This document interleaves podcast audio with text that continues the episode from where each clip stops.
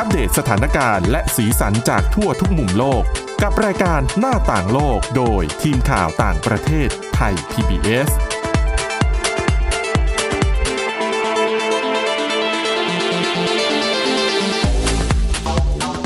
สวัสดีครับ ต้อนรับคุณผู้ฟังสู่รายการหน้าต่างโลกกับทีมข่าวต่างประเทศไทย PBS นะครับ วันนี้พบกับคุณกรีน จิรวัตรมาสุขและผมก้าวพงศธรสุกพงศ์ครับ ครับผม สวัสดีฮะ ครับวันนี้ยังนำหลากหลายประเด็นมาเล่าให้คุณผู้ฟังได้ฟังกันนะครับ มีทั้งเรื่องของการเมืองญี่ปุ่นที่กำลังจะมีนายกรัฐมนตรีคนใหม่หลังจากชินโซอาเบะลาออกจากตำแหน่งเมื่อช่วงปลายเดือนสิงหาคมที่ผ่านมานะครับ มีเรื่องของ Facebook ที่ห้ามผู้ป่วยเนี่ย ถ่ายทอดสดผ่าน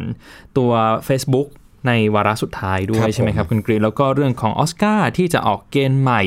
ในการให้รางวัลนะครับ รวมไปถึงเหตุบ่งชี้ อาการคิดมากรวมทั้งวิธีการแก้ไขด้วยครับ ครับผมเรามาเริ่มกันที่เรื่องแรกกันเลยดีกว่าครับ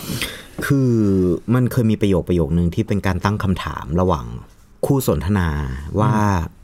เวลามีปัญหาอย่างเงี้ยคิดมากกับคิดเยอะต่างกันยังไง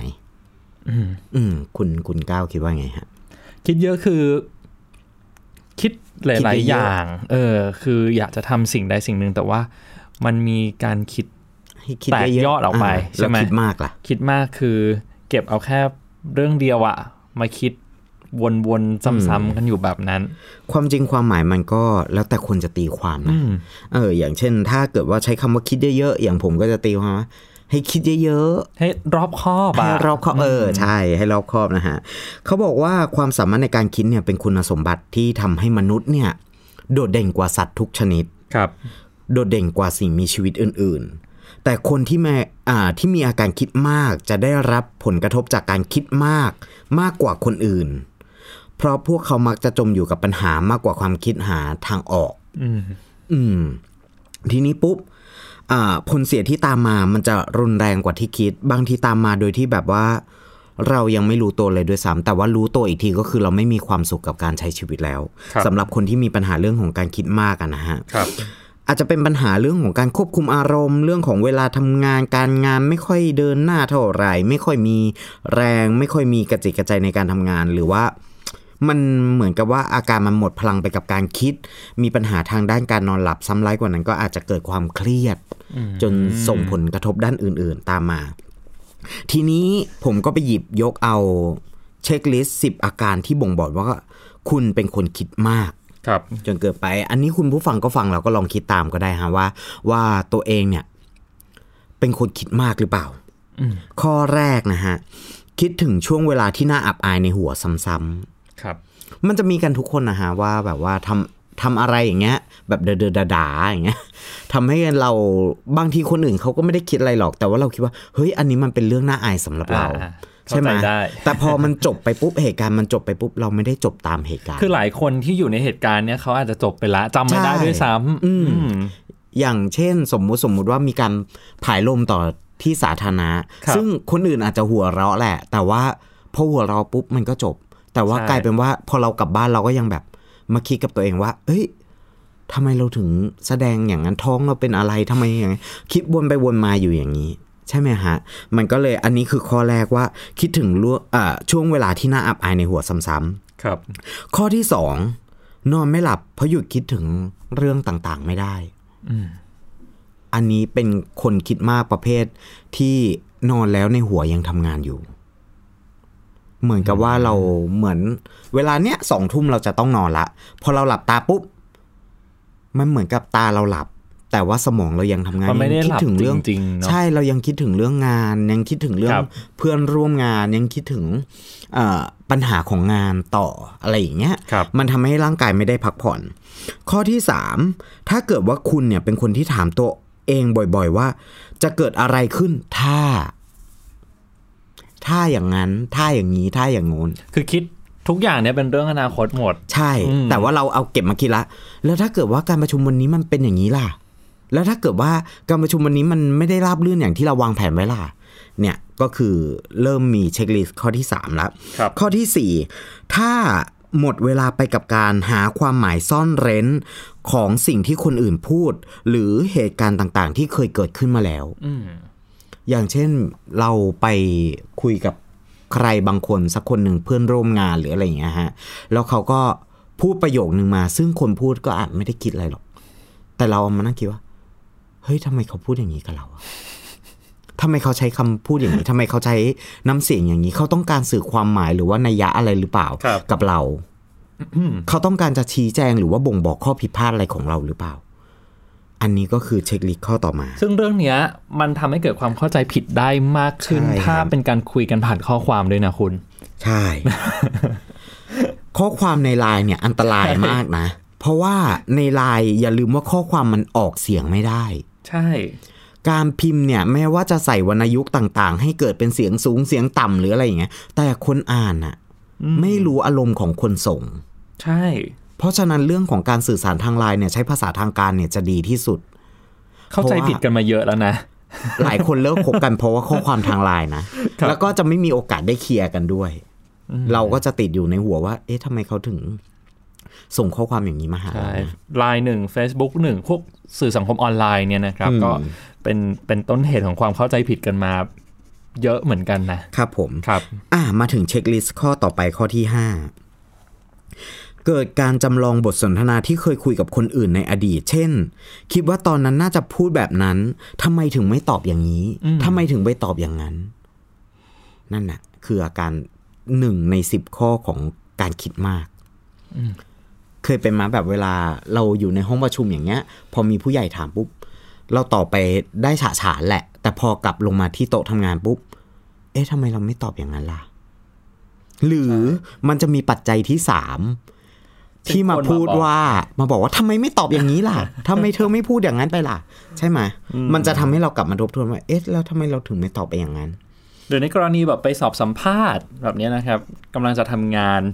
ก็ด้วยความตื่นเต้นเนาะเข้าไปสัมภาษณ์พอออกมาจากห้องประชุมอ้าวแนวคิดความคิดต่างๆเพิ่งเพิ่งผุดออกมาได้ อืมก็จะเกิดการทบทวนตัวเองเหมือนกัน เช็คลิสต์ข้อที่หกครับ ก็คือคิดถึงความผิดที่ตัวเองทำอย่างต่อเนื่อง จมอยู่กับเรื่องเดิม เราทำงานพลาดอย่างผมอย่างเงี้ยทำงานสายข่าวครับถ้าเกิดว่าวันหนึ่งมีการตัดงานพลาด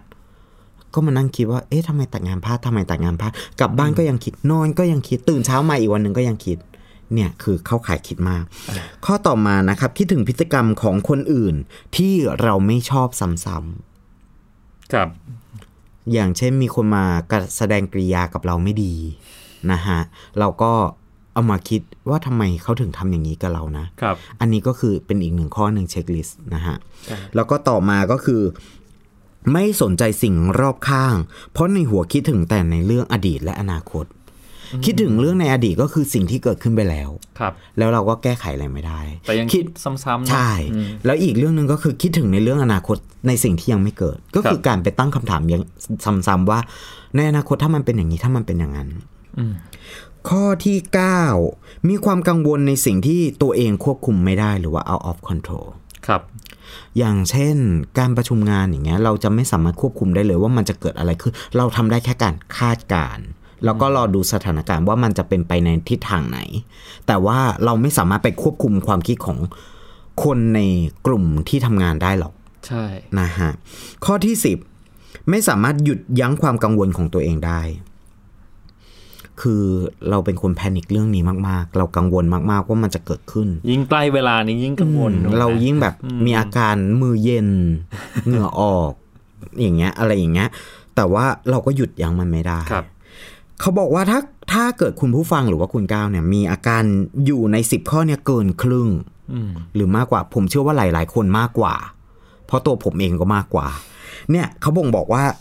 คุณเป็นคนที่คิดมาก ครับ เพราะฉะนั้นผมถึงหยิบเรื่องนี้มาต่อฮะว่า วิธีการเอาชนะภาวะคิดมากทำยังไงอืม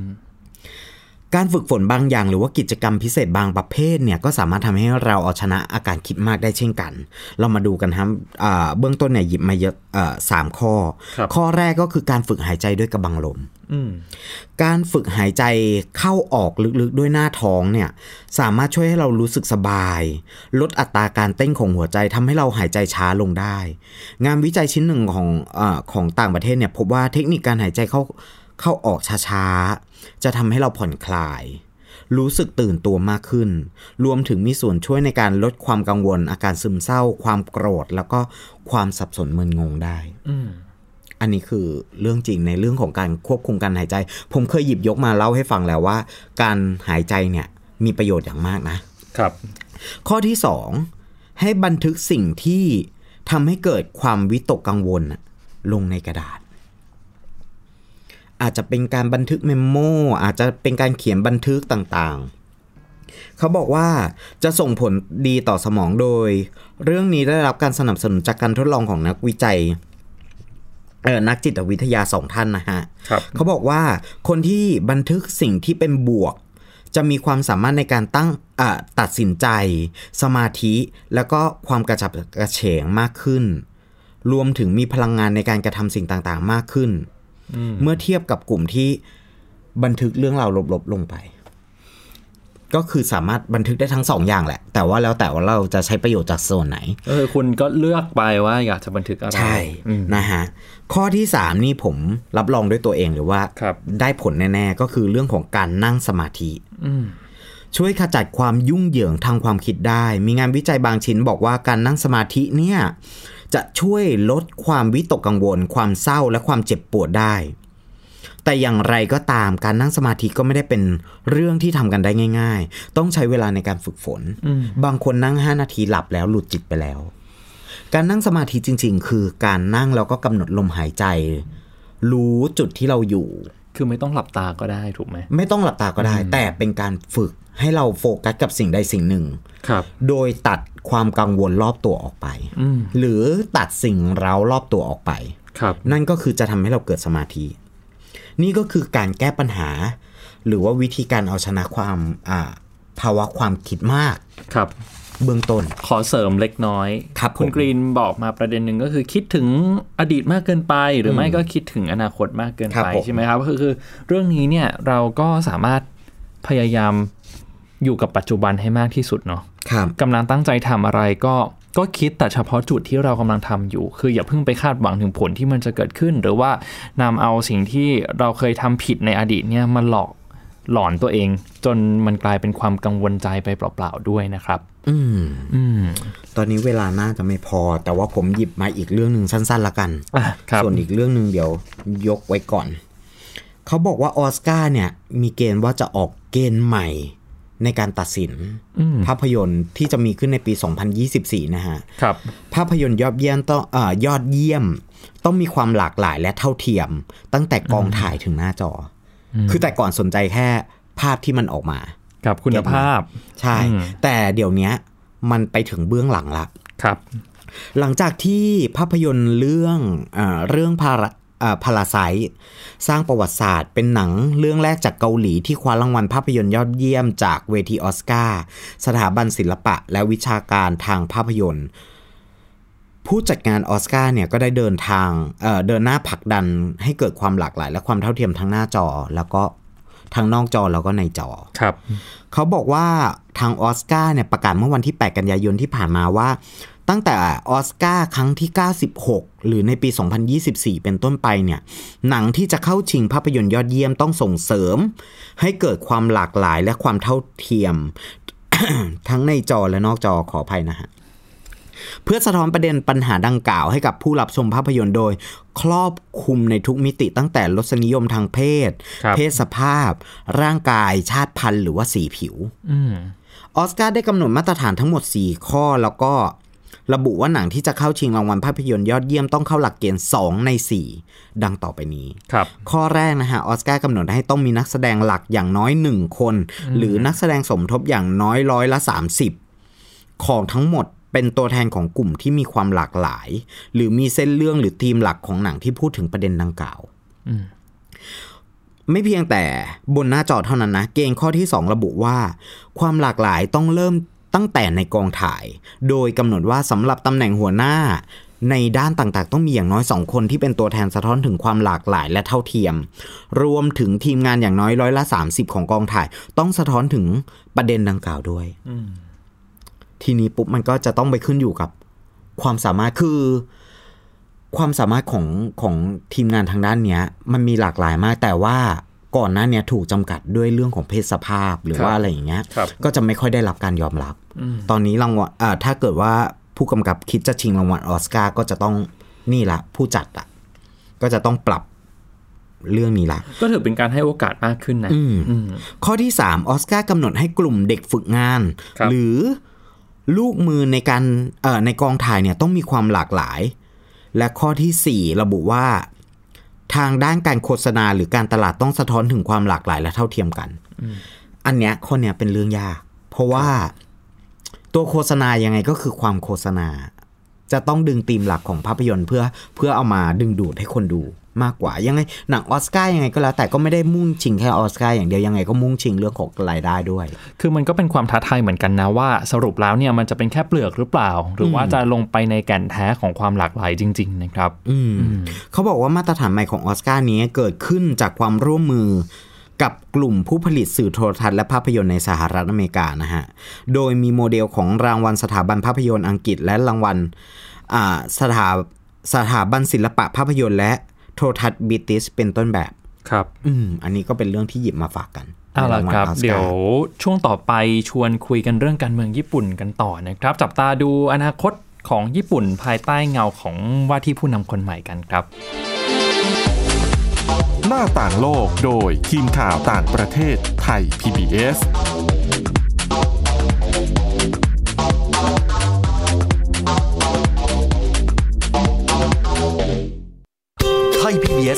Station on Mobile ให้คุณเชื่อมโยงถึงเราในทุกที่ทุกเวลา ได้สัมผัสติดตามเราทั้งข่าว รายการ รับชมรายการโทรทัศน์ และฟังรายการวิทยุที่คุณชื่นชอบ สดแบบออนไลน์สตรีมมิ่งชมรายการย้อนหลัง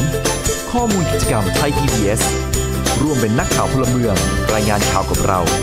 และอีกหลากหลายฟังก์ชัน ให้คุณดาวน์โหลดได้ฟรี ทุกระบบปฏิบัติการ ติดตามข้อมูลเพิ่มเติมได้ที่ www.thaipbs.or.th/digitalmedia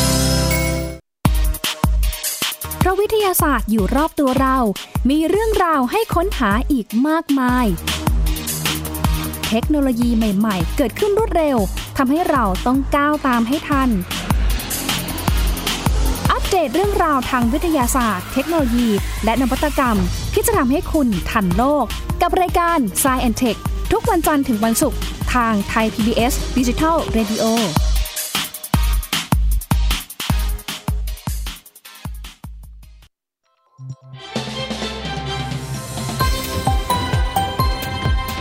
คุณกำลังรับฟังไทย PBS ดิจิทัล Radio วิทยุข่าวสารสาระ เพื่อสาธารณะและสังคม หน้าต่างโลกโดยทีมข่าวต่างประเทศไทย PBS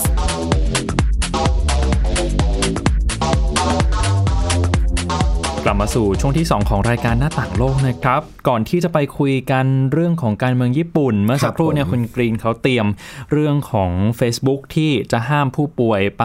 ใช้โปรแกรมถ่ายทอดสด ในช่วงวาระสุดท้ายของชีวิตเอาไว้ด้วยนะครับ เรื่องเป็นเป็นยังไงมายังไงคุณกรีนคือเขาบอกว่ามันมี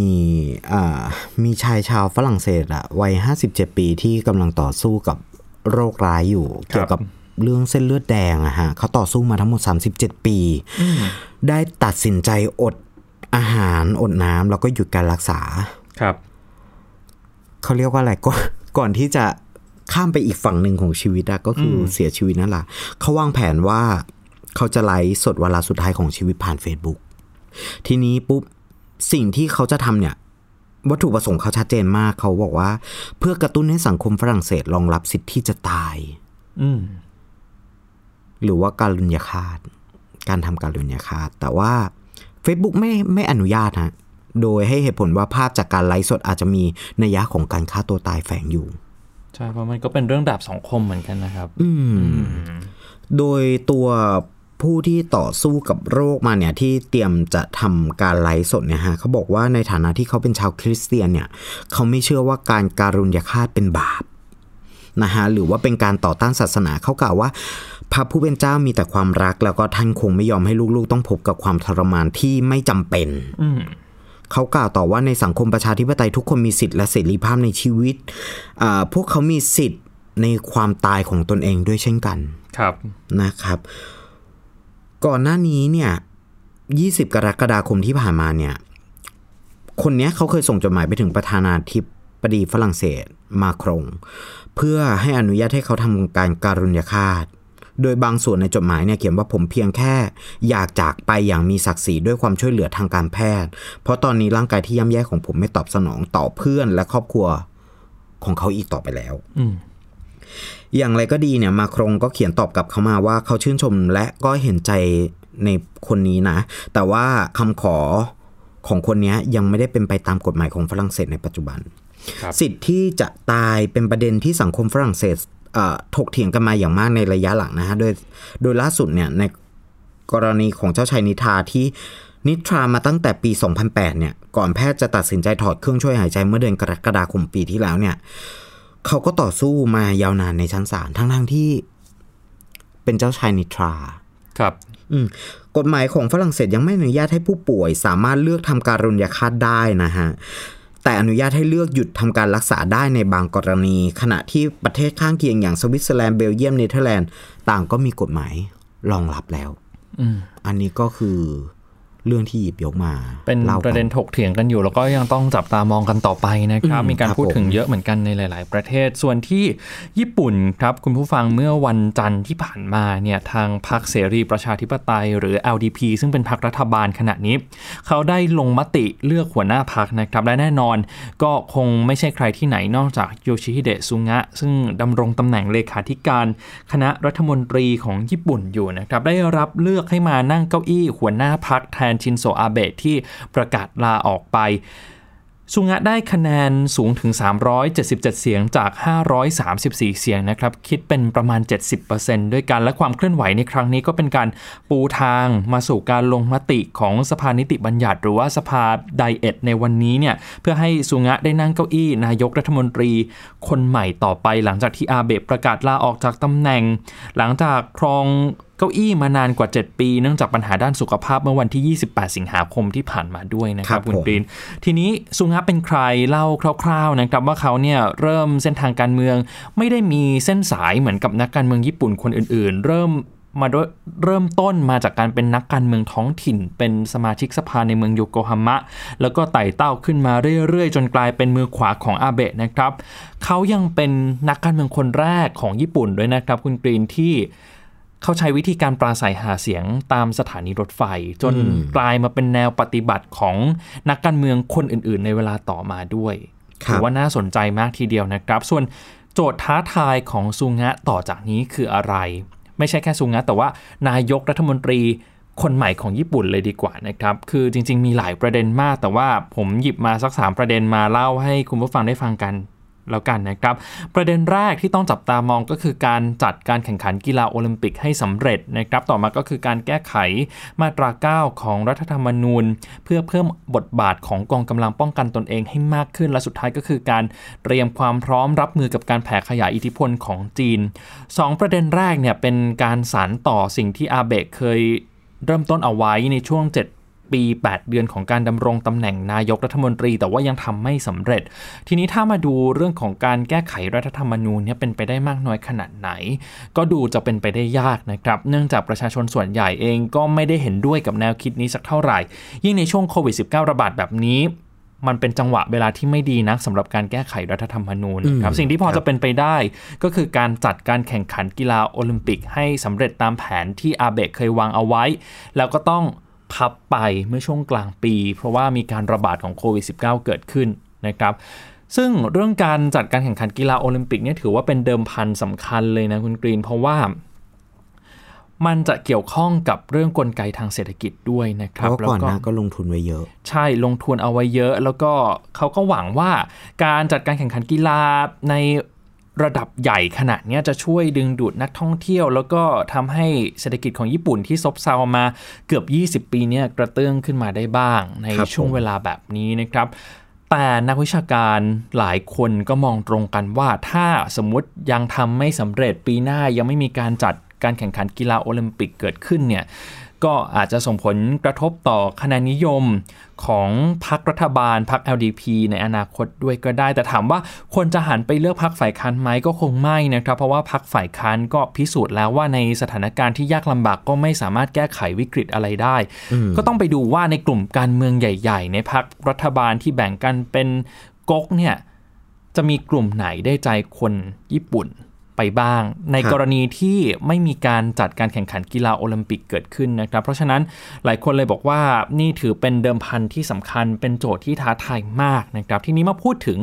บุคลิกลักษณะของซุงะบ้างดีกว่า เราอาจจะคุ้นหน้าเขาจากการที่ออกมาประกาศชื่อรัชสกใหม่คุณกรีนจำได้ใช่ไหมเมื่อช่วงกลางปีที่แล้วนะครับ แล้วก็ได้ชื่อว่าเป็นคุณลุงเรวะเป็นฉายาของเขานะครับตามชื่อรัชสกทีนี้ ก็ดูจะเป็นโฆษกรัฐบาลที่ประสบความสำเร็จในการชี้แจงเรื่องต่างๆ ให้ประชาชนเข้าใจ แต่นักวิชาการหลายคนตั้งข้อสังเกตว่าเขายังขาดความเป็นตัวของตัวเองครับ คือตัวเขาเนี่ยยังอยู่ใต้เงาของอาเบะใต้กลุ่มการเมืองกระแสหลักของพรรค LDP มากจนเกินไปนะครับทำให้ขาดความโดดเด่นไปได้ และถึงแม้จะประสบความสำเร็จในฐานะโฆษกรัฐบาลแต่ก็อย่าลืมนะครับว่าการเป็นผู้นำประเทศการเป็นนายกรัฐมนตรีเนี่ย ต้องอาศัยปัจจัยมากกว่านั้น รวมไปถึงวาทศิลป์เสน่ห์ต่างๆ ที่เรียกกันว่าคาริสมาด้วย อันนี้เป็นปัจจัยสำคัญมากนะครับ เพราะฉะนั้น 1 ปีนับจากนี้ถือว่าเป็นบททดสอบสำคัญในการวัดฝีมือของซุงะว่าจะนำพาประเทศให้ผ่านพ้นปัญหาต่างๆ ที่รุมเร้าญี่ปุ่นมานานได้หรือเปล่า แต่ก็มีกระแสข่าวเหมือนกันว่าเขาอาจจะตัดสินใจยุบสภาแล้วก็จัดการเลือกตั้งก่อนกำหนด เพื่อกระชับอำนาจของเขาให้มากขึ้นด้วยนะครับเป็น สิ่งที่เรายังต้องติดตามกันต่อไปสำหรับเรื่องของการเมืองญี่ปุ่นนะคครัรับบผมเอาละครับก่อนจากกันไปฝากของก่อนฝากครับขายของนะครับคุณผู้ฟังสามารถกลับไปย้อนฟังประเด็นที่ทีมข่าวต่างประเทศไทย PBS นำมาเล่าสู่กันฟังได้ผ่านทางพอดแคสต์นะครับเซิร์ชชื่อคำว่าหน้าต่างโลก แล้วก็เลือกฟังประเด็นที่สนใจได้เลยนะครับสำหรับวันนี้หมดเวลาแล้วครับคุณกรีนจิรวัตรมาสุขและผมก้าวพงศธรสุขพงศ์ลาคุณผู้ฟังไปก่อนนะครับ สวัสดีครับ สวัสดีครับ Thai PBS podcast. View the world via the voice.